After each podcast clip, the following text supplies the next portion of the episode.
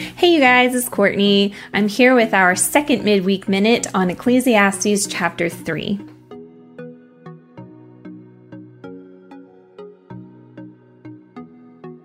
Once again, I'll be reading from the contemporary English version. I'm going to read to you verses 9 through 13 in Ecclesiastes chapter 3.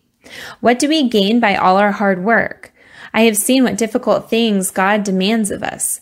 God makes everything happen at the right time. Yet none of us can ever fully understand all He has done, and He puts questions in our minds about the past and the future. I know the best thing we can do is to always enjoy life because God's gift to us is the happiness we get from our food and drink and from the work we do. Now, it's so important to not take this as pleasure and enjoying and just like, oh, eating it all up and you know, eat or drink whatever you want. Just be happy. Just you do you, honey, right? Like our popular culture wants us to believe. Just you take care of you. This is talking about what Jesus says in the New Testament, right? About living your life to the full.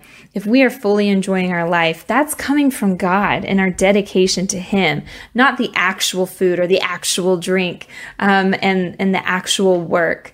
It's that when we have God in our lives, all of those things bring joy, even the mundane little things, mundane little things that we experience, such as mealtime or work.